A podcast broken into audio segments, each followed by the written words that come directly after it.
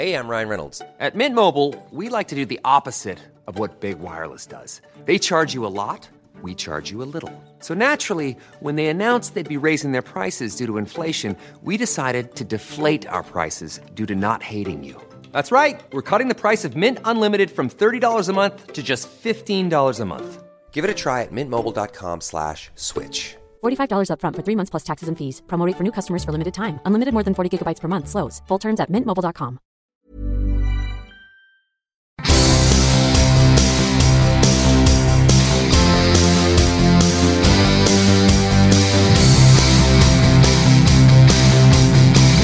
Motorsport magazine for the very best in motor racing.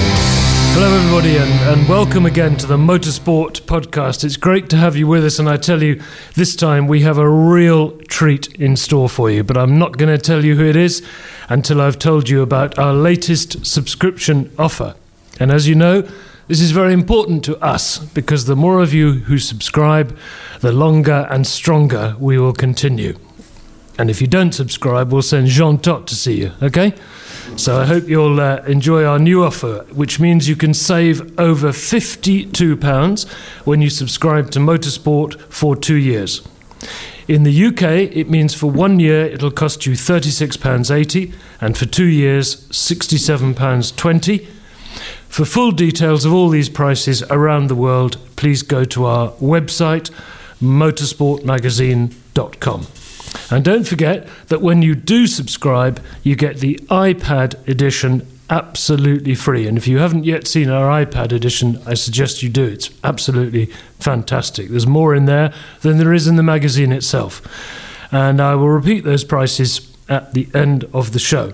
Anyway, as I said, we're in for a real treat today because uh, we have with us one of the senior citizens of British motor racing, the president himself, the president of the British Racing Drivers Club, a former Superstocks world champion, a Formula 3 champion when Formula 3 really mattered, of course, blitzed Formula 2 and into Formula 1, a Grand Prix driver. Derek Warwick. And Derek, thank you very much for popping in from Jersey to see us today. My pleasure. Always a pleasure. Good. Well, that's a good start, anyway, isn't it? We'll see what we can do, Derek.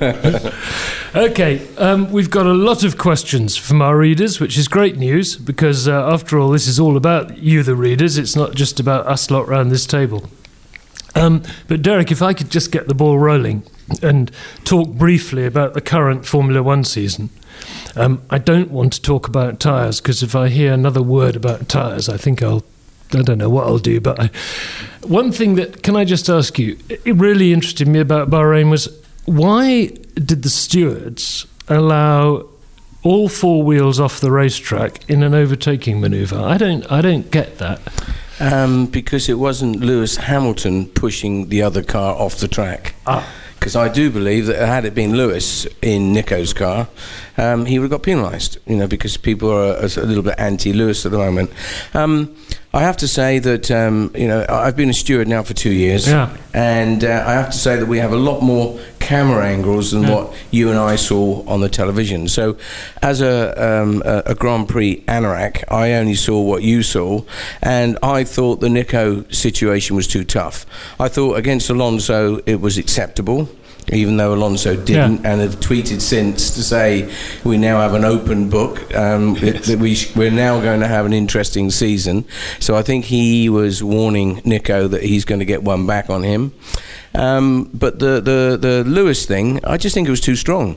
I think he was pushing him too far. He knew he was on the outside of him, um, and he pushed him right onto the sand, gravel, whatever you want to call it.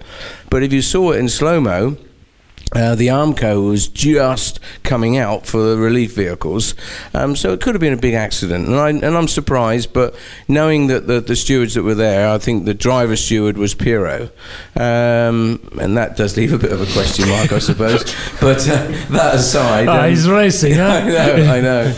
But getting back to the, the, the racing in general, what fantastic year we're having. You know, I thought last year was good. You know, yeah, sure, Vettel walked the season, but it never felt during the course it of last year right. that he walked the season. Right. You know, I was really waiting for the next race, Yeah, and yeah. he just scraped pole, and he and he was pushed all the way. If it wasn't by Webber, it was by Lewis or Jensen or somebody or Alonso. Um, so it was a great season last year, um, and this year has just been amazing. I mean, since since China, really, China and Bahrain, um, I think has been um, absolutely fantastic racing. You know, and and whereas. I would quite often watch the race on Sky, um, an hour behind, so I can fast forward. Well, actually, I used to fast forward um, so that I could fast forward Eddie Jordan, um, but I don't. I, don't need to do that anymore now because I'm on Sky. Um, but you still fast forward the boring bits. But every time you press the fast forward button, something else was happening. So um, I've watched both races completely live, and they've been fantastic races. There must have been times that, during your career when you'd quite like to have fast forwarded certain people, I imagine. yes, yeah. I mean, that's uh, yeah. I can think of quite a few people actually. Yeah, but uh, no, the racing has been great. Um, overtaking, I think DRS has been a lot of question marks and a lot of discussion on DRS. Um, I've always thought it been it was going to be a good tool. Um, Kers, I'm still a bit confused with because I'm not sure um, sometimes when Kers is working or not because I understand that obviously the Red Bull has a lot of problem with the Kers, uh, but I think DRS is great. And when you are in the stewards room um, during practice when they can use um, DRS all the time. Um, they are on that DRS button all the time, you know, and it's fa- fascinating to watch.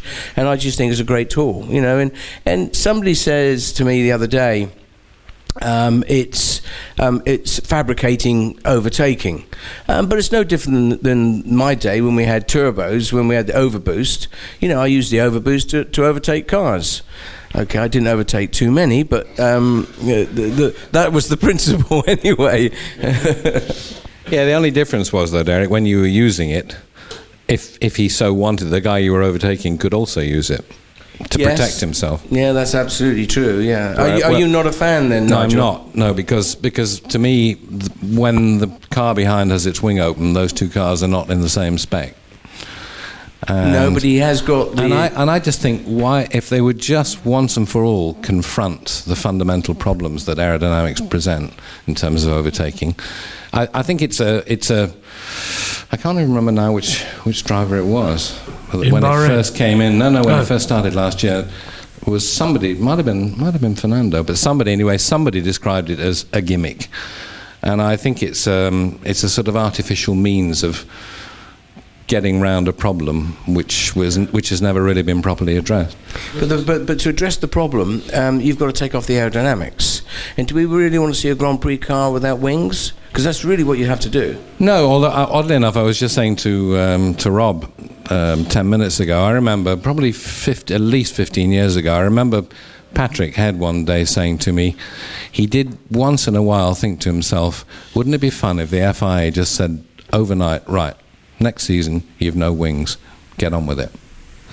Hmm. Where would you put the sponsors? See, see, what- well, that well, that was the whole point. That was what Patrick said that he'd mentioned it to Frank.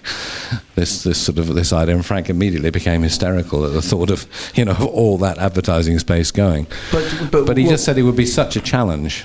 Okay, this is what we got. So, what do we do? There was a year, Nigel, we didn't have front wings. You remember the khaki car, the Williams car with no front wings? Yeah. so, so much downforce. That, that's right. Did they, were they able to Uh, run uh, closer was- in them days? I can't 80 remember. that was 82. 82, that's right. Um, I think they were because in those days the uh, I mean, so much the downforce because in those it was before we had flat bottom Formula One cars. You remember we we so the the the a lot of the downforce was still coming from ground effect from shaped underbodies, uh, which You know, you know I'm they've always confused here, Rob, because I'm, I'm such a massive fan of Nigel Roebuck.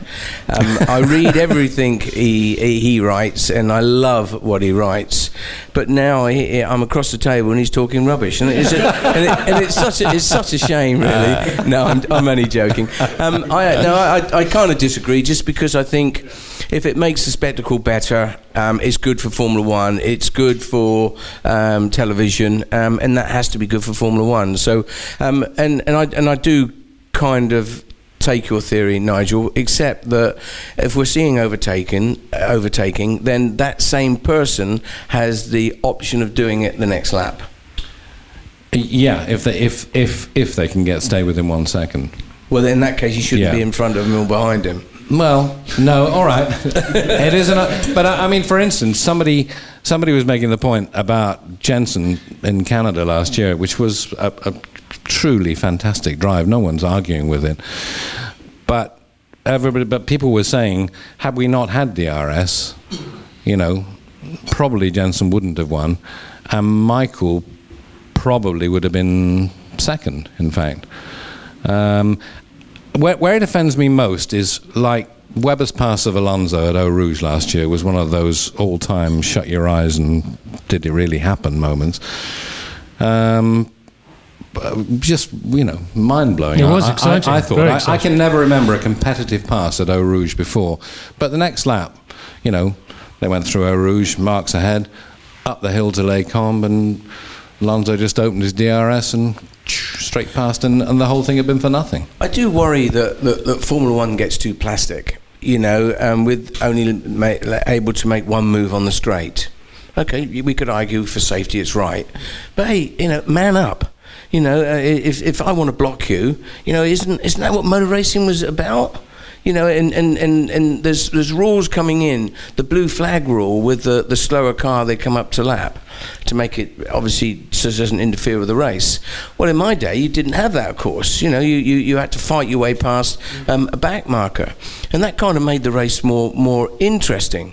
And all the rules are really favouring the, the top six drivers. Yeah, you know, because if I was a No, back, if I was a back marker, um, I would not be happy that I would have to get out onto all that, all those marbles, um, and and basically cost me two or three laps then to clean my tyres in order to race with the people that I have to race with. You know, my my, my, my other Caterhams and HRTs and all that sort of stuff. So I feel sorry for the back markers because in all these rule changes. They are completely forgotten. You know, they're, they're almost unimportant. They're, Yeah, for, they're I- forgotten in general, actually, I- I- aren't well, they, they? well, they are, and I must say, I mean, I thought what happened in uh, in Malaysia, I thought it was was an interesting um, contrast there, actually, between Jensen and Sebastian. If you remember, they both Yeah, yeah. they both had moments with Narain Karthikeyan in the race, um, and I don't know about you, but I mean, I, I thought I thought Carter Karthikeyan was not at fault in either. No, I agree. Um, I in agree with that. In either incident, He couldn't just disappear, could he?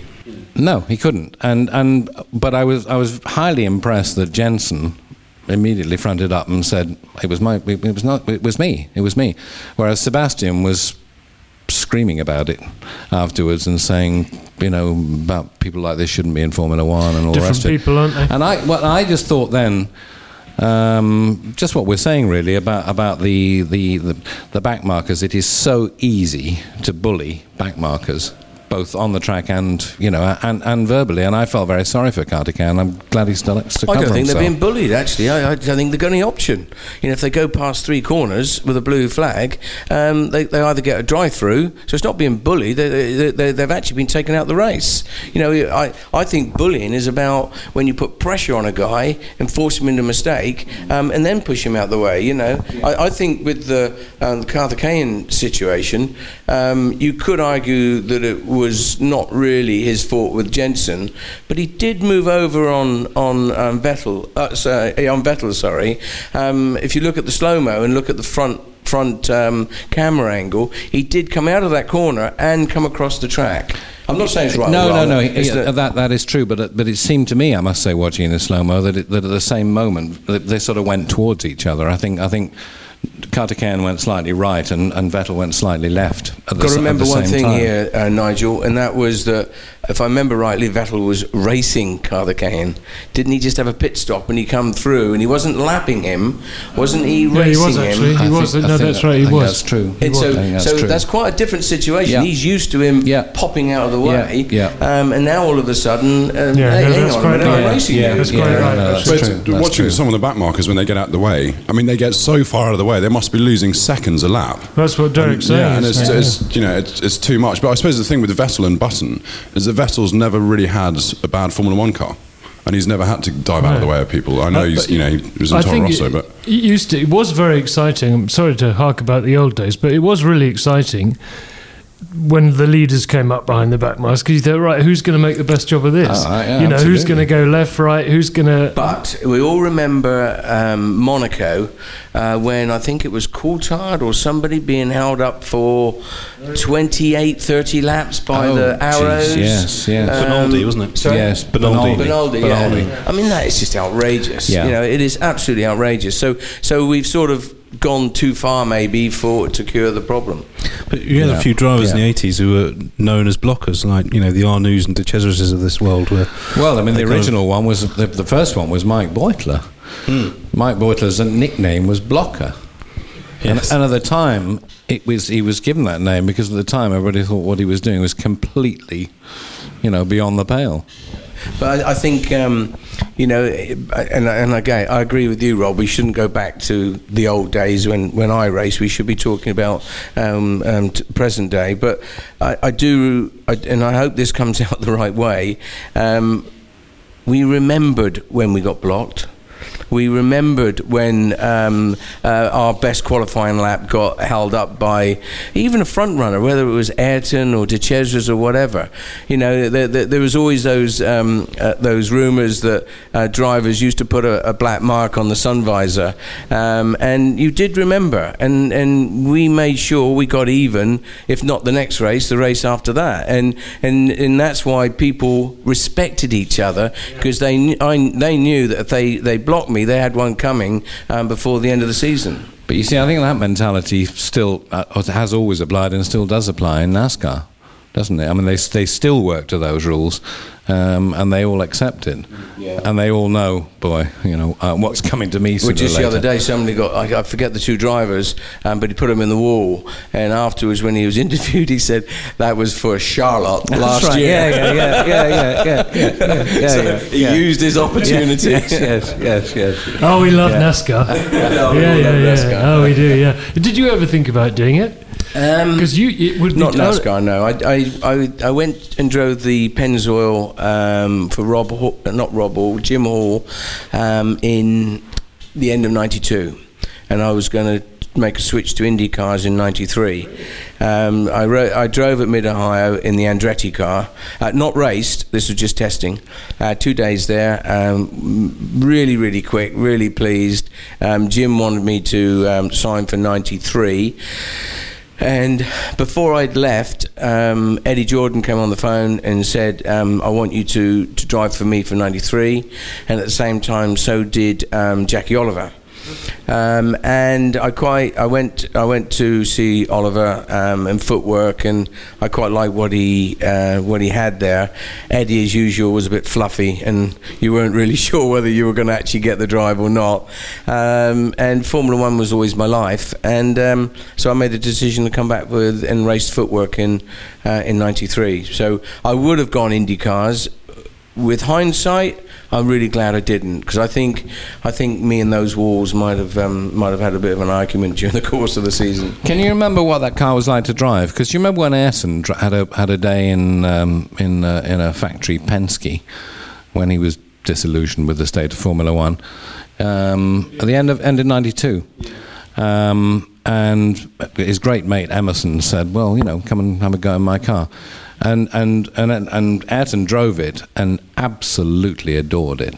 Because he because the Formula One cars at the time had every gizmo going, and, and, and Ayrton just said, "This is this is a human's car," Yeah, it was like and a lot of power, and you know, Now, I thought it was a bit like driving a bucket. You know, you could you kind of felt that it was big. It was made for all shapes and sizes of, of driver. It was you know it was a production car, and I was so used to having a little little car made for me um, that getting out there just seemed like I was going back in time. Because for sure the technology, as you just rightly said, um, was like going back five years.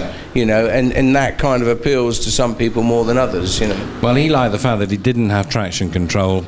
Um, it had a, a gearbox that he had to operate. Um, you know, and, and a lot of power at the same time. It's amazing. If you'd gone to Indy racing in '93, you'd have been racing against Nigel Mansell. So you would. I've gone all hot again. But you, you must have got used to in your career um, going from, as you say, sort of production type racing cars because you did lots of sports cars as well, um, mixing between Formula One and sports cars, and that's the same sort of thing, isn't it? You're getting into a car that's built for all sorts of different people, and uh, Yeah, but it was still built um, uh, for you. What I mean by that is 86, um, when I had a year out when the, the whole Ayrton Senna thing um, happened at the end of 85, um, I was without a drive in, in 86. So, so, so obviously I signed for uh, for Jaguar, uh, but the car was, although you're right, it's made for all shapes and sizes. It was still a Pacific car. It wasn't a production car that was made for 20 teams, it was your car, your team. You know, and it was the same in 91, and the same with, with Jaguar again when I signed for Jaguar in 91, and it was the same in, in, um, uh, in 92 with Peugeot. Um, I suppose you could argue that the 956 and 962 P- Porsche was a production car, which I drove, um, and yeah, not the safest cars in the world, but. and those late, late Group C cars you drove, the Jag and the, the Peugeot, they were they were better than most of the Grand Prix cars you drove, weren't they? uh, by a country mile. Somebody said to me the other day, um, "What was the worst car you, you ever drove?" And I said, "Well, how long have you got?" You know, I mean, I, I do have a top ten, and I just in the top five, I still keep moving around in my own mind. No, I, I was lucky. I drove the the best sports cars, or one, one of the best sports cars in '86. Um, just missed the world championship by two points. Um, um, because the car went on on uh, uh, 10 cylinders at the end of the race. Um, I finished second in 91 um, because I got disqualified from a win at Silverstone um, and won in 92. So great cars to drive, really fun to drive, hard work, um, long slogs. I just adored long distance racing. Uh, I thought the six hour races and in particular Le Mans, I would I would go back and race Le Mans now just because I just I just love I love the the teamwork. I love driving through the night. I did triple stints at night. I love the rain. I love the sun coming up in the morning. I love smelling the bacon in the morning. It was just it was just all. Um, I, I think I, I think the reason I really love sports car racing was because, as you just said, I always had the good cars. So you know, for me, winning's always been easy. Um, losing's difficult. You know, and when you're in a bad car and running at the back of the grid or even running mid grid, um, like we quite often did. Um, that's hard work. You know, get yourself up and get back into the car for the next race, knowing full well that you were two seconds off pace. That was tough. But you know, to get back in the car, knowing you can put it on pole and win the race again, like I like the sports cars, uh, that was cool. That was I enjoyed that. Well, Derek, uh, just while, you, while you're on there, talking about the worst car you ever drove, do you? I mean, if you mention it, say to Jackie Stewart, he immediately says his Matra MS80 and he won his first championship in. Which is your? If you have a favourite car, where does the Peugeot come, for instance? Um, f- favorite car, I, I think, was probably '84 Renault. You know, because that car was capable of winning. It was quite unreliable, but it was a winning car. So I enjoyed '84. Um, I enjoyed '89. Um, the little um, Ross Brawn Arrows, a supercar, um, could have won Canada, and had we had a bit more money, could have won. You know, could have been on the podium quite a few times. Um, the XJR 14 Jaguar 91, what a car. I mean, that had so much downforce. It was fantastic. Um, and I preferred that to the Peugeot of 92 for sure. Yeah, definitely. I just wondered the the Peugeot always looked such a sort of small, light, you know, um, manageable car. It was XJR 14. Yeah, really, Wow. really. You know, it just it was just superb. I, I remember the first day we, we tested it uh, or, or, or, or shook it down was on the South Circuit at Silverstone, and on the old South Circuit, um, just before the temporary pits, was a fast flat right-hander. Well, actually, it wasn't flat, but um, I did the um, wa- uh, the installation lap. And I just, as I went back out again, I thought, what is this car all about? And as I went through the kink on the first flying lap, I was flat. And, and I remember laughing like hell because Ross and everybody that was in the temporary pits ducked behind the barrier because they thought the throttles had stuck open. It was phenomenal, right from right out of the box, just amazing. And um, and the Peugeot was great, and I loved it, and it won a lot of races for me, won Le Mans and the World Championship. So it was difficult for me not to put it up there, um, but it was still a big old heavy gearbox and hard heavy brakes and just hard. You know, it was hard work to drive, really hard work to drive. But if we then start talking on the other end of the scale, worse cars. Right, okay. 792 March almost destroyed my career. Um, because then to get the 80 Toleman was pretty. I, I put a lot of work in getting that, that drive together. So 792 was was shite. Um, 81, 82 Toleman Flying Pig um, has to rank up there amongst the best, or the worst. Um, 85 was the probably the biggest, biggest disappointment because the middle of 84 um, I'd had a one year contract with Renault. Um, the car was good, almost won the first race, um, but you just felt that in them days um, that you had to stay with the manufacturer. And if I may remind you at this point, Nigel, um, I debated long and hard um, at the British Grand Prix in '84 as to what I should do with furthering my career. I had an offer from Williams for the 85 season or to stay with a manufacturer. And um, Alan Henry, um, Nigel Roebuck, um, uh, who's, who's Maurice. Maurice Hamilton. We sat along that table um, and we discussed and looked at all the pros and cons, and we, between us all, said that we should stay with a manufacturer. And, uh, and I think it was, I mean, even with hindsight now, if I go back and think about it, it was the right thing to do. What happened was at the end of 84, um, we lost Michel Tetu, our, our um, mechanical engineer, Amijo, aerodynamicist, um, Larrousse, team manager, and a couple of other key guys. We lost about five key guys. So when we went to uh, build the 85 car, um, they were way down the pecking order. The car was just impossible to drive. We took it to Brazil beginning of 85 and it was three and a half seconds slower than the 84 car. Um, and it was a disaster. So that was, that was 85 definitely ranks up, up there. Um, If I can interject at this point, you're not going to spoil a good story, no, no, no, no, not, not at all. No, the only, the, all, all I would say to you is, you are entirely right in your memory. but the only thing to bear in mind is, if you remember when we were having that discussion, do you remember what a terrible, terrible car the Williams was in 1984? Yeah. It was the last aluminium car, in fact, wasn't it? It it was the last pre-carbon.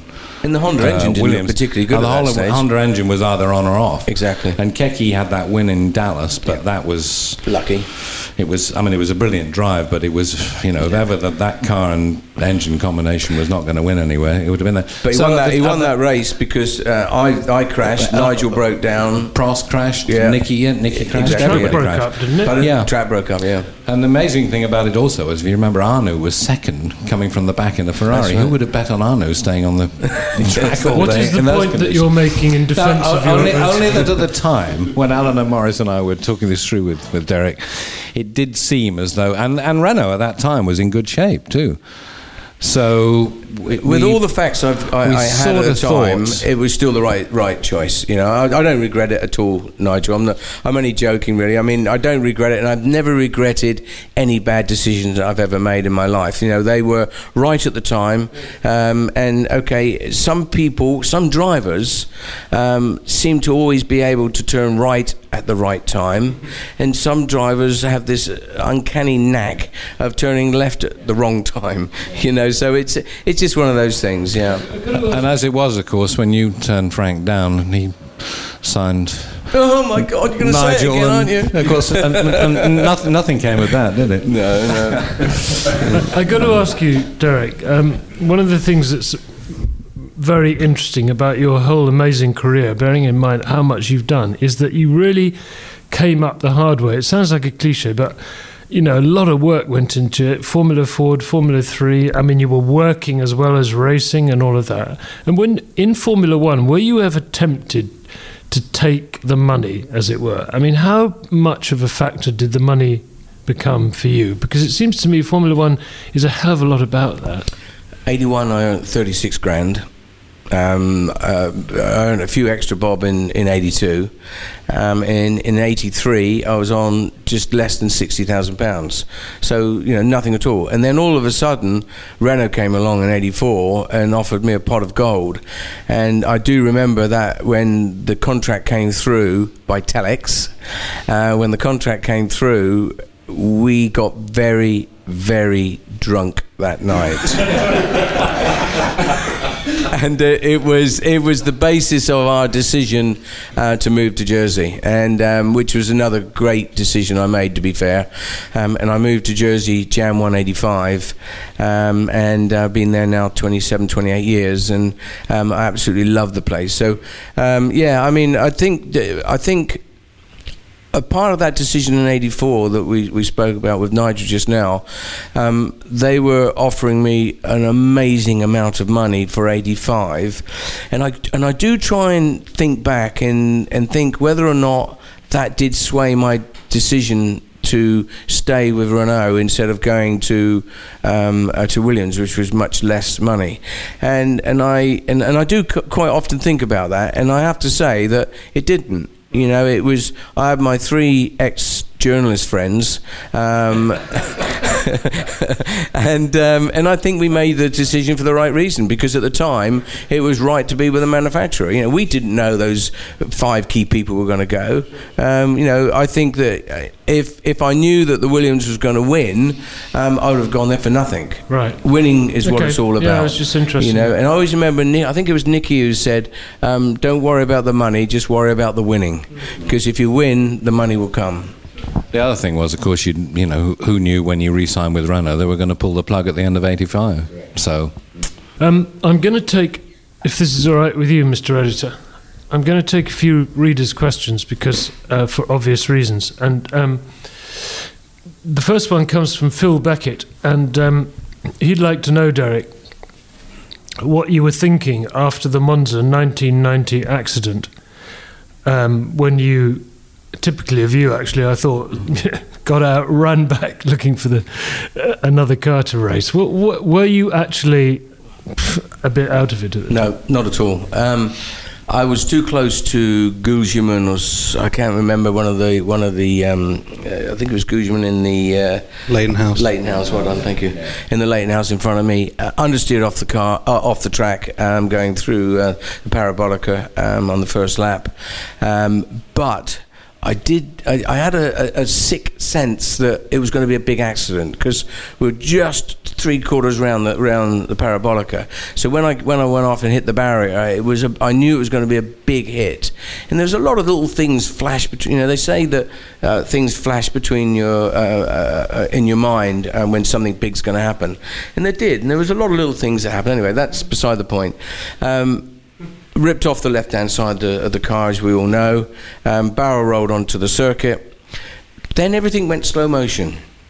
As I'm going down um, on my helmet, basically, um, down the side of the circuit, it was probably still traveling at 80, 100 miles an hour or whatever.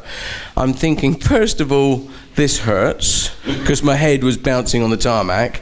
So I had the, the I, I was I was still awake enough to pull my head and keep my head off off the tarmac.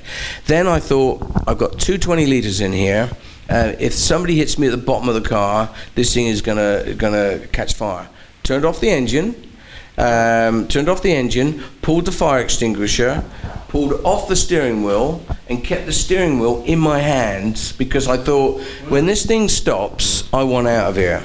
So as the car stopped, I thought I counted to like 10 seconds because I knew there was like, I don't know, 15, 18 cars behind me. So I thought I'd let all them go. But when I looked at the TV, obviously there were still cars coming by when I was still trying to get out. And then when I got out of the car, um, I looked back at the car, a little bit unsteady at, at, at first, but I looked back at the car and thought, we can't swear on, on this, can we swear? Yeah. I don't think I can use this word. Um, Well, give it a try. uh, give it a try. it started with an F anyway. Yeah. So I thought this car is effed, and um, I then turned around. And I thought I'm at the pit entrance. If I can get back to my car. Um, I, well, I, I, in my subconscious, I knew they'd have to throw a, a, a red a red flag. There's just no way they could race.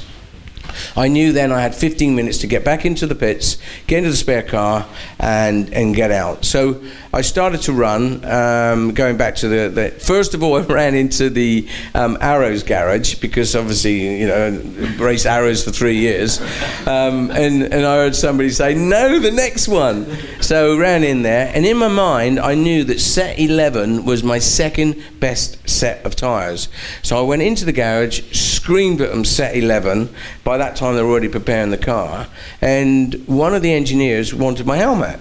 And I'm thinking he wants me to stop racing. So I said, no, no, no, no, no. But of course, they saw that half of it had ground right away. So took the helmet off, changed the helmet, um, and got into the car before anybody could get hold of me. You know, I knew I had to get into that car. So I got into that car, um, clamped it all down, and it was only the reality of what I what I did when I come round when I did that the, the lap to the grid because all the Italian fans were up in the stands, they were waving flags, and they were just so proud of, of, of what I did, I suppose. So it gave me a good feeling. Anyway, get back to the grid, get into my, my place again, and um, someone came over and said, um, uh, Prof Watkins wants to see you. So got out the car, went went in, sat Hey everyone, I've been on the go recently Phoenix, Kansas City, Chicago. If you're like me and have a home but aren't always at home, you have an Airbnb. Hosting your home or a spare room is a very practical side hustle. If you live in a big game town, you can Airbnb your place for fans to stay in. Your home might be worth more than you think. Find out how much at airbnb.com/slash host.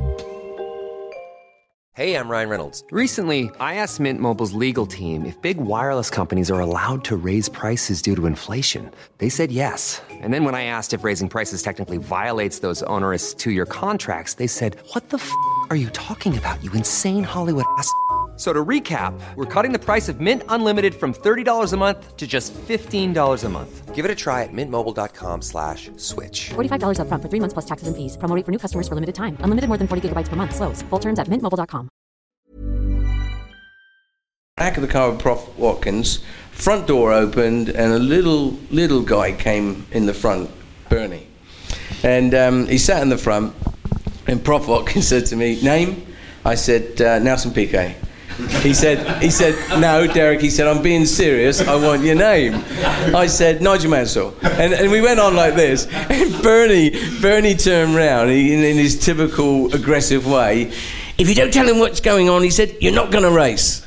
So obviously, you know, I told him everything. And uh, but you know what, though, I think um, uh, two things that came out of that was one is when I looked at um, a slow mo um, of the race afterwards, and somebody was uh, with a camera at the front of the car when I was in, got back into the spare car. Yeah, I saw this. My eyes were like teapots, you know. I mean, and I just think there's no way I should have raced. I started off with a massive headache, and when the clutch went on the 40th lap, I almost clapped. I mean, I was just, you know, I was, I was tired yeah. in the car. I wasn't happy with myself, and no way I should have raced. You know, so. But anyway, you know, that's just the stupid things you do at the time. Have you, have you still got the helmet? I think there's Yes. someone. Yeah, someone was asking. Yeah, asking. no, I have. Yeah, no, I've got the helmet. I've got the helmet. I've got um, when I went upside down at um, Hockenheim. Uh, went into the gravel. Um, you know, I mean, when I think about it now, uh, I, I, I hate it because people remem- remind, re- re- remember me of my, my crashes and not my wins. Oh, I, I, I tell you, I, rem- I remember that day so well because I mean, it was one of those accidents where, of course, you know, everybody sort of went, "Oh, Jesus Christ!" I mean, it was doesn't need to be repeated. It was a huge, huge challenge. But when you when you got out the car and then started coming back to the pits, I remember that wall of sound from the from the grandstands. I mean, I've I've rarely heard anything. But also as, from as- the mechanics. All the Yeah, yeah, mechanics yeah, came out yeah, to the yeah, pit lane and yeah. was clapping me. Yeah, you know, that's true. just. I mean, I'm feeling a bit emotional just thinking about it. you know. Yeah, yeah, yeah, yeah. My, my mother never spoke to me for about a month after that. You know that. Is that right? Yeah. She Really? was so upset that I was stupid enough, to to get take- back into the get spare the other car. yeah, yeah.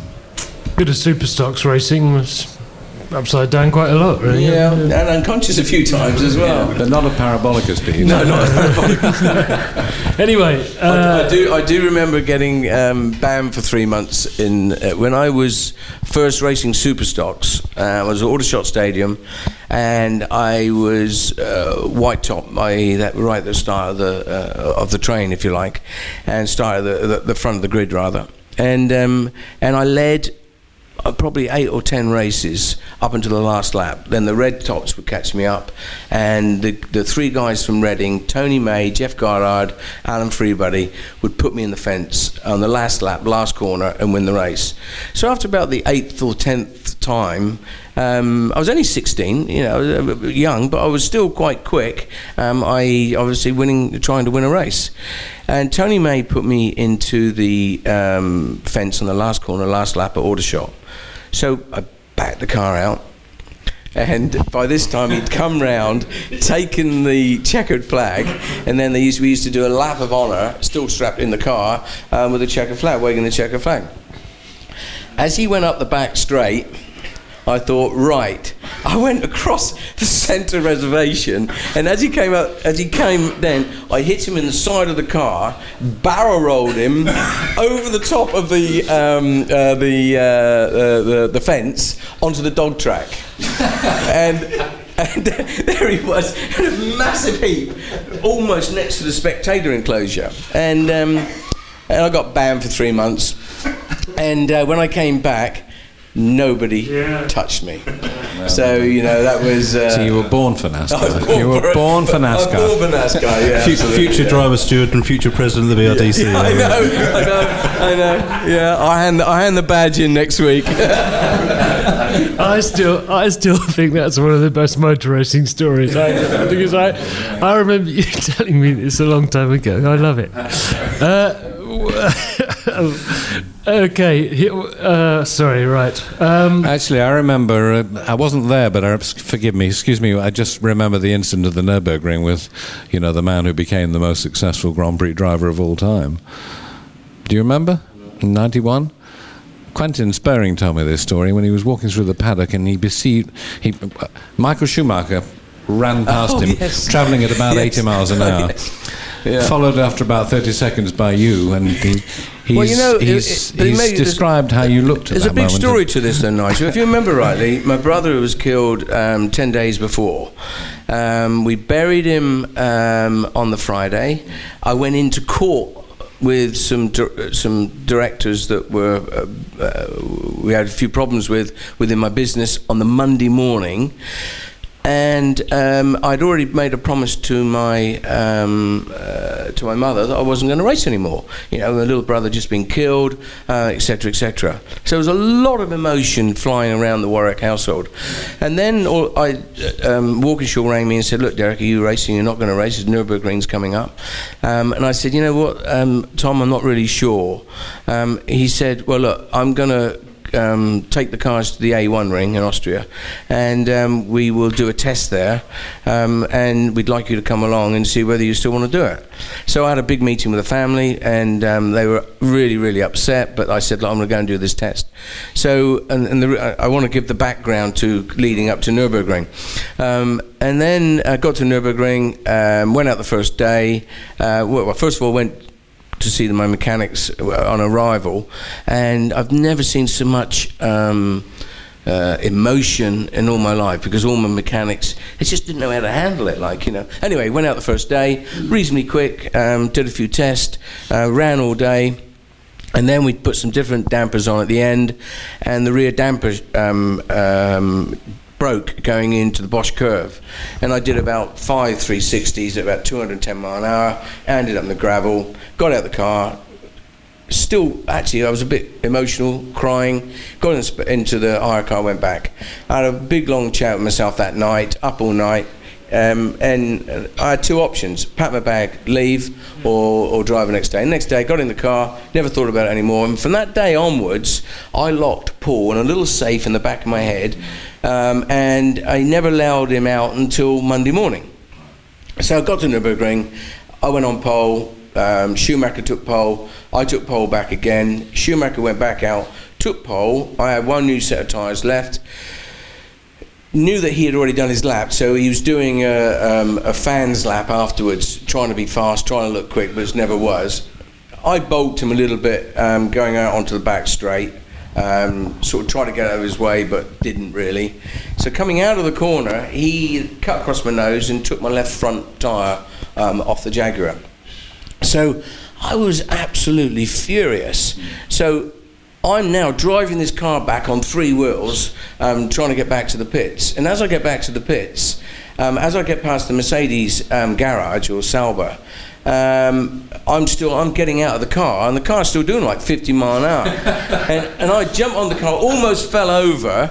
Um, the mechanics are rushing um, to, to stop the car, and one of them trying to hold me. Took my helmet off, threw my helmet in the corner, ran into the the Sauber Mercedes um, garage.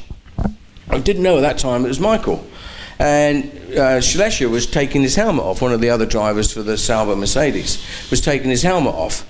So as he's taking his helmet off, I'm winding a right hook to take his head off, and, and he turns round and he just says, "Der- "No, Derek, no, Derek." He said, "Schumacher." and with the, and with this and with this, Schumacher is running out the corner of the garage. So I take off after him. Um, we go out of the garage. People are pulling on me, and I'm, I'm elbowing them and all sorts of things.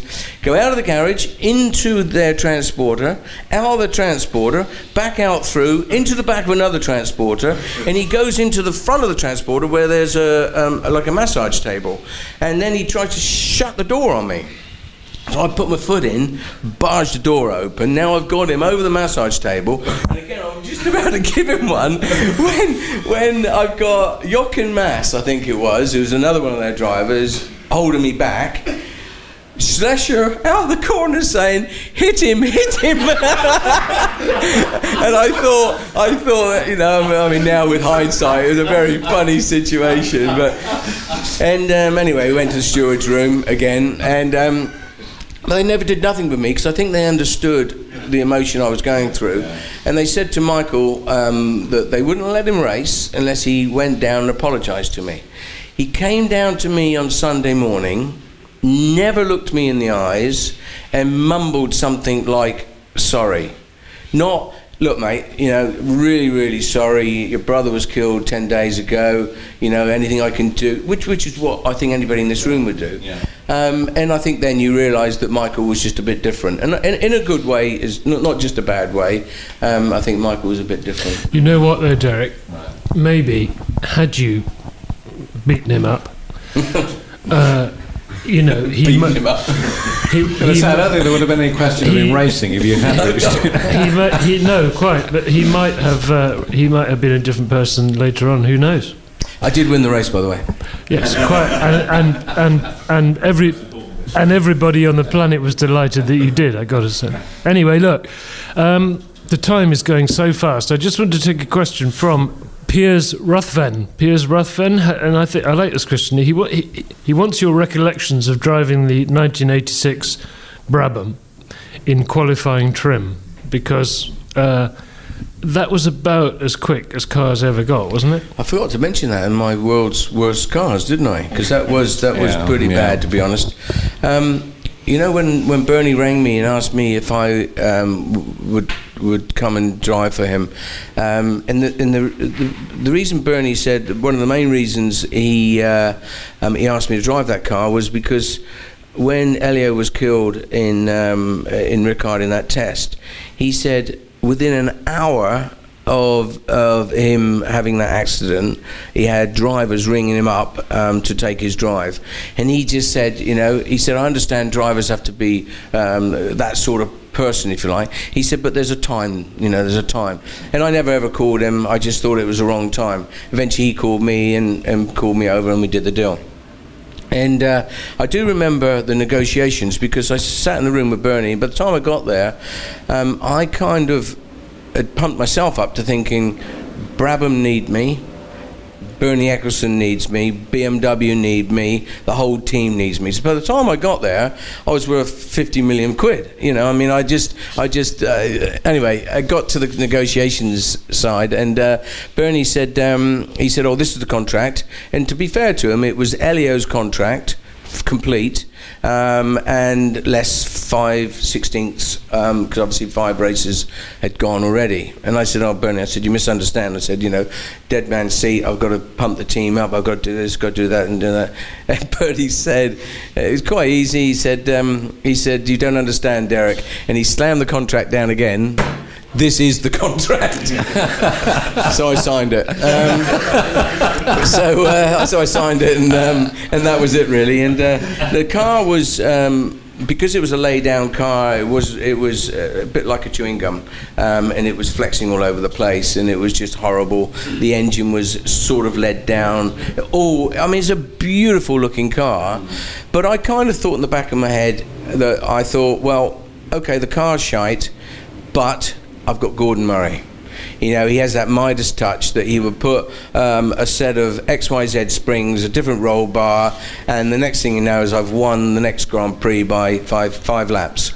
Um, but by that time, um, he had lost a little bit of focus, shall we say, um, and enthusiasm, and he was away with the fairies at this stage, and um, not really a help at all. But um, so when I got into the car, it was a bit disappointing. Um, but I will still say to this day, the Brabham BMW in qualifying was the most exhilarating car I've ever driven in my life. We had something like 1350 horsepower. The wastegate was just taken off and a blanking paint put on, and it you just had a seven-speed gearbox. Um, we went up 1500 revs in every single gear for qualifying. This was at Monza, I remember in particular, and I was on the rev limiter just past the pit exit. So I, I, just could not change gear quick enough. And, and as you're changing gear, you're smiling because you're thinking, wow, I just couldn't keep up with the, with, with the car. It was just fantastic. And, uh, you know, the, you, you talk about, um, you know, then you had to get it into the corners and you had one lap qualifiers, 1350 horsepower. It was just fantastic. And I remember, again, that same old corner. I got into the parabolica on my one qualifying lap, and the thing just went bang. And I remember they couldn't take the gearbox off the engine because the engine was in two halves. And uh, no, it was a fantastic and an amazing, uh, just an experience. It wasn't a good car, No, uh, sure. but an amazing experience. Yeah, I mean, Just, just I don't think Just brute, force. just Yeah. brute force. none of us can can. Well, I can imagine, you know, what it must have felt like. Um, let's talk a little bit about the BRDC, Derek, if we can. Um, Mr. President, after all, um, I mean, this is a fantastic thing for you because I know, I know how much you care about it. And um, one of our readers here, uh, it's Neil Kirby, actually says, you know, congratulations. Um, but now you're in this position of power. Um, can we have the old Woodcote back, please? no, not anymore. No. Yeah, I mean, I'm very proud um, to be president of the BRDC. Um, it took me a while to accept the role um, because I felt that stepping in after, first of all, Sir Jackie Stewart, and then Damon, who had done an absolutely marvellous job um, for the club over the last four or five years, um, it was something that was just a little bit past me. I thought that the shoes were just a little bit too big, um, and it wasn't a role that was really made for Derek Warwick. Um, because um, two things really. One is um, I've lost a bit of confidence in uh, speaking at awards and all that sort of stuff. It's easy when you're a racing driver to speak because you've only got to mention carbon fiber three times and you can get through a whole speech, you know. But when when you're not a racing driver anymore, you've got to start making sense, you know. And I've never been one for making sense, so you know, I just thought it was a step too far. Um, and also, I didn't think I had enough credibility um, to um, uh, my profile wasn't big enough. You know, I hadn't won world championships in terms of Formula One anyway in Grand Prix, and I just thought anyway. Anyway, the the, the board put massive pressure on me um, because I thought I was the right person and I did have the credibility within our industry, Yeah, yeah, yeah. which I think I have. Yeah, Um, so I, I, I eventually um, took the role um, because I'm passionate about the British Racing Drivers Club. Um, it's a great club. Um, you know, it's a difficult club because you've got 800 members. You're never going to please everybody. Um, bit like you wanting the old Woodcote back. Um, you know, things have moved on. It's a commercial uh, business. Um, it's a very marginal business. You know, the Grand Prix is our only real big profit opportunity, um, and and that's getting less and less with the sanction fees from Bernie. Um, um, but I think all in all, we, we delivered the the new uh, pit and paddock, which is the wing, obviously a year um, ahead of its time. Um, we are still developing Silverstone as we speak. Um, we've just got planning permission, which is called the master plan, um, which is uh, um, giving us an opportunity uh, to talk to um, third-party investors, um, which we're doing at the moment. Um, we're in the middle of negotiations for that at the moment. Um, we've got a lot of exciting things that can happen if we can find some outside investors, hotels, museums, Walk of Fame, International Kart Circuit, um, uh, debenture grandstands. Um, there's lots of things that we would like and can do, um, but you know, at the moment we have gone out a little bit on a limb. We um, have huge borrowings for the first time um, at the BRDC, um, but we What is? Sorry, can you explain that? uh, we well, where where we've had to we we spent something like about 12 million on the circuit. Um, we've obviously put the new wing up. Um, we've used the the cash. Oh, Um, I funds that we've already got, so we've had to borrow money in order to complete the, the Right, project. So right. um, it's affordable. We can still run. We're, we're in profit. Um, it's a marginal business. Um, we don't have to sell. We'd like to sell. We'd like to find an investor. We don't have to find an investor. Um, so we're in a very fortunate situation. Um, having said that, we're also lucky that we've got three great British drivers at the moment, um, two of which are, are, are ex world champions, and that really puts the cream on the gate. You know, I think without them, you know, we might get 80,000 people. With them, we get 100,000 people. And that's the 20,000 that really gives us the profit. So, um, you know, we're really always looking for um, the next Lewis Hamilton and Jenson Button.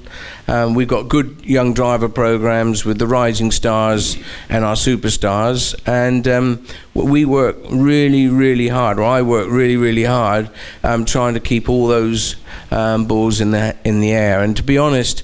It's an enormous amount of work. I don't get paid not one penny. Um, I don't even claim expenses um, because I feel that this is Derek Warwick paying back motorsport um, for a wonderful, wonderful career. Was it a consideration when they were when when you were, as you say, you were sort of trying to make up your mind whether to do it or not? Was that something that concerned you? The sheer amount of time you would have to give it, and whether whether you had that amount of time available? Um, I, I, had already committed by that time because I was a, I've been a director now for five and a half years, um, and I've been on the club committee for two years. So I really know what Silverstone's about. I know what the BRDC is about. I know what members um, like and dislike. Um, so I'd already spent all that time, um, uh, and I and, and you know as well as anybody, Nigel, uh, the busier you are, the more you can do. You know, and, and, and I have, you know, I, I've got a garage in, in Jersey, I've got a race team in Australia, um, I've got three building companies in the UK. Um, where, where we've just started work on three sites over here, residential. Um, building two big 10 million pound houses in Jersey. Um, I employ uh, probably 150 people, um, and um, I I get into work at, at, at quarter to seven every single day of my life, and I'm never home before quarter past six. So, you know, I'm still working hard. Um, BRDC is probably between 60 and 75 percent of that work because uh, Really? yeah Wow. I mean if I open my email now I've probably got 50 emails um, to, to, to look at. So I haven't got a PA I do it all myself. I've got a I've got a wonderful um, uh, uh, administration infrastructure um, within the Honda garage in, in Jersey, and that I use for the BRDC stuff, and as well as Stuart Pringle, Becky Sims, and the people at the, the club office. So um, I'm well organised. You know, I am 21st century. I've got all the mod cons, and um, uh, and um, life's good. I tell you what, I think that is that is exactly why it was such a great appointment. no, I do. I, My, my wife would disagree with that, I'm afraid. yes, I know she would. Derek, what do you but think she's about not here, though, is she? what do you think about when you see Bahrain and they were supposed to be apparently 28,000 people uh, watching Claimed, the Grand Prix, claimed. claimed, 28,000 people. Um, Silverstone last year, I think the official figure for Sunday was 122,000. What, what do you think about the way that um, Formula One has gone in terms of these races? Well, you, you understand the reasons why they've gone this way because these guys are paying big, enormous sanction fees. And at the end of the day, Bernie, um, CVC um, are there to make money.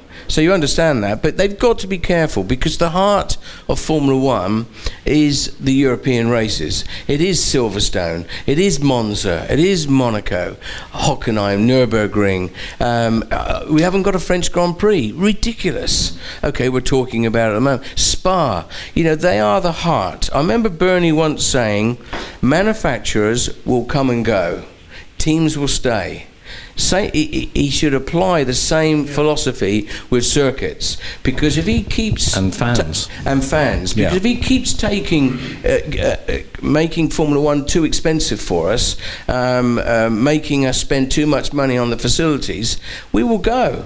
You know, there, there, there's a lot of lot, lot of um, um, circuits out there that are being supported, and I talk about Spa, um, Monza, uh, Nürburgring, Hockenheim, that have got some kind of um, uh, um, government money or local area money. We haven't. We haven't. We have not got one penny. So you know, we do a great job. I think with Richard Phillips and his team does a great job uh, filling the, the seats and the grandstands. But you've got uh, countries like Bahrain coming to us, asking us how to fill their grandstands, how to make motor racing attractive to their fans. So we're helping. We're, we're helping Austin at the moment. We've helped Abu Dhabi. Uh, we put a team over there to to get them going. We, we, Silverstone is used quite a lot by other circuits um, to to sort out their infrastructure. Are there, are there times when you feel as though the Formula One race um, is is a bit of a sort of ball and chain in terms of you know running the circuit and things because because just because of the cost? I mean, heaven forbid we lost the British Grand Prix, but um, there must be times when you think, God, if we didn't have to spend this much on the F1 race, we'd be in profit by you know almost double. You know, I, I- think it goes back to what I've just said, really. You know, when Bernie cut out Silverstone um, and was going to Donington, I, I was just outraged. You know, I, I was outraged because I knew the sanction fee that Donington had agreed to, and I knew it just couldn't work. It was impossible to work. So it was a pie in the sky. And and, and, and, and I don't know whether it's because Bernie's had a little bit of um, bad blood with BRDC, because I think he did back Yeah, yeah, he did, back yeah. in the day. But you know, my my advice to um, uh, not advice is the wrong word. I'd like to say to Bernie, we're now in the 21st century. Move on, man up. You know, we're here to stay. We are 21st century um, company, um, i.e., Silverstone BRDC. Forget what happened. You know what happened with a load of old members. Um, that's water under the bridge. You know, let's move on. And I, I'd love to sit down with him and have this kind of conversation, wouldn't we all? And, and and just see whether or not he's still the same person that I signed for in 86. Because let me tell you, in 86, he was even then misread. He loves his motor racing. This is in 86. He's an absolute racer at heart. Um, is that gone out of him? I don't think so. I think. I think all the problems that, that, that just business, life, media, you guys create for him, us, them, everybody, um, just takes it away. But yeah, I think our sanction fee is too dear. Um, we, our business is too marginal. And if we lost that little cream of, of 10, 20,000 people, we will struggle. we will really struggle. We'll find other ways of surviving, but it won't be what you're seeing now. Let me tell you. No, no, I think you're absolutely right. Now, this thing about you know, don't screw your fans. You know, the the bedrock of the bedrock of the sport. And we've reached a point now. We've got races all over the place in places that frankly couldn't care less about Formula One or motor racing at all.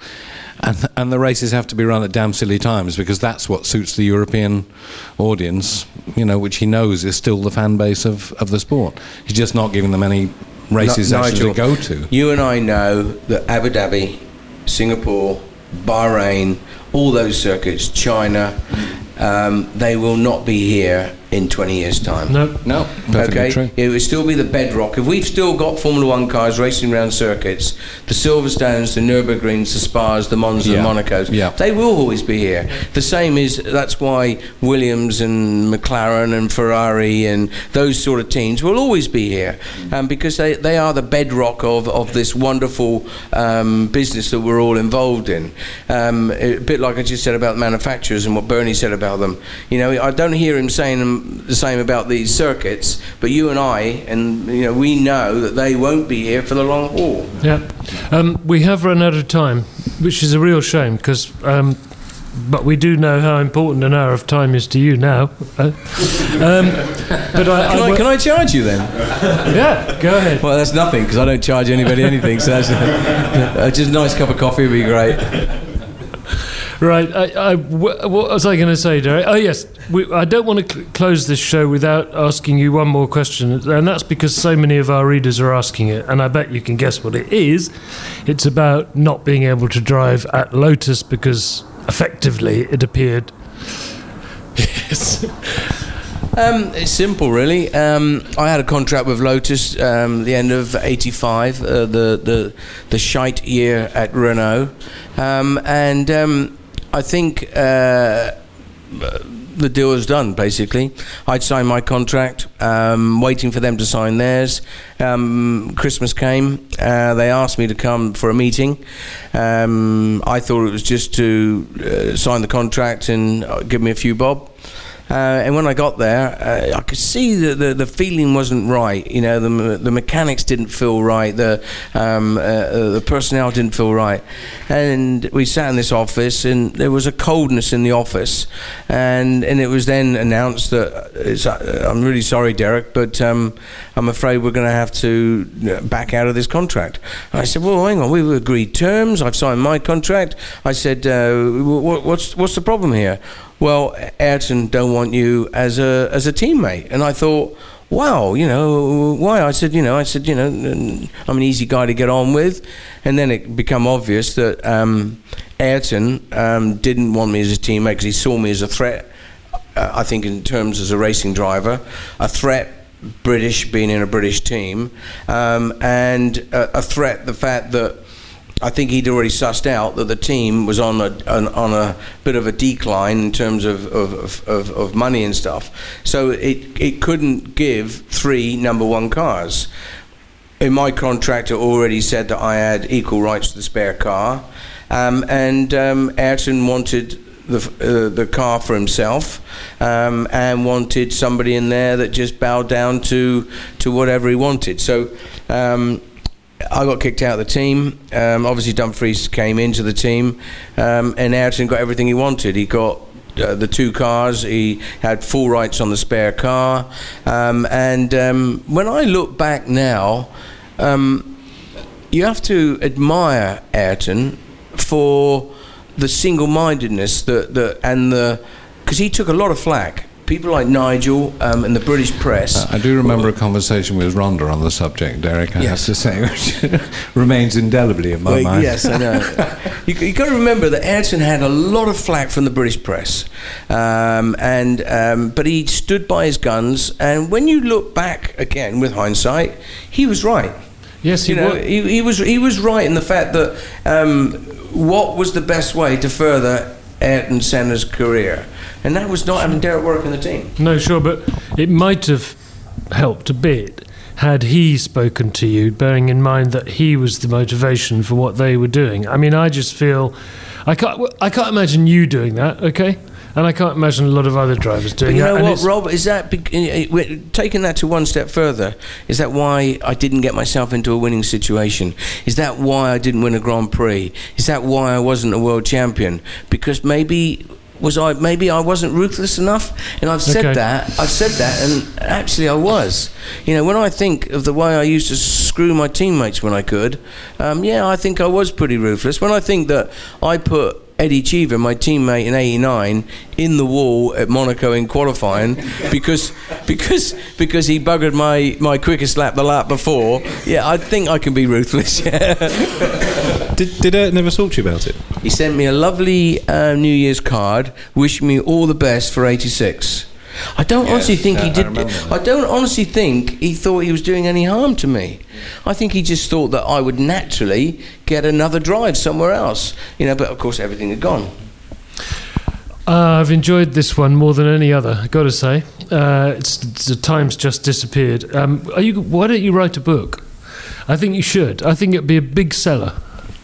I think um, I would love to write a book, but I'd like everything in my life. I, I would like to do it right. I'd need to put some time to it. I don't want to rattle a book out in six months. It would need to take eighteen months. It would need to get a few stories from a few people quickly before they all die.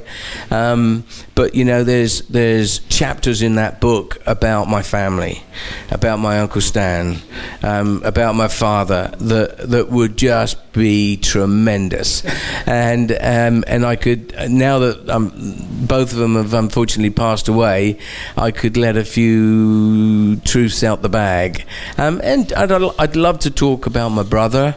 Um, I'd like to talk about myself, as you have obviously felt from this hour that's just gone. I'm good at talking. um, no, but I'd love to love to put on record for um, my family, my grandchildren, um, and so on. Uh, put on record the, the the Warwick era, if you like. I really hope. It's that- time. I really hope that you do, and I hope that when you, I don't know how long you'll be president for, but after that, maybe the next big project, you know, will be your book because it'd be fantastic. And thank you very much for coming in. I, uh, before we all go, by the way, um, if you if you uh, ever see Derek Warwick in traffic, I suggest you don't go do anything too silly, or you'll you'll find yourself in the wall. um, let me just remind you about our subscription offer because, um, it, in all seriousness, it is important to us. Um, you can save over £52 when you subscribe to Motorsport for two years. It's a good saving. Um, if you live in the UK, that means you'll pay £36.80 for a year, which is pretty good, and uh, £67.20 for two years. And if you look at the cover price, you'll see what a bargain that is.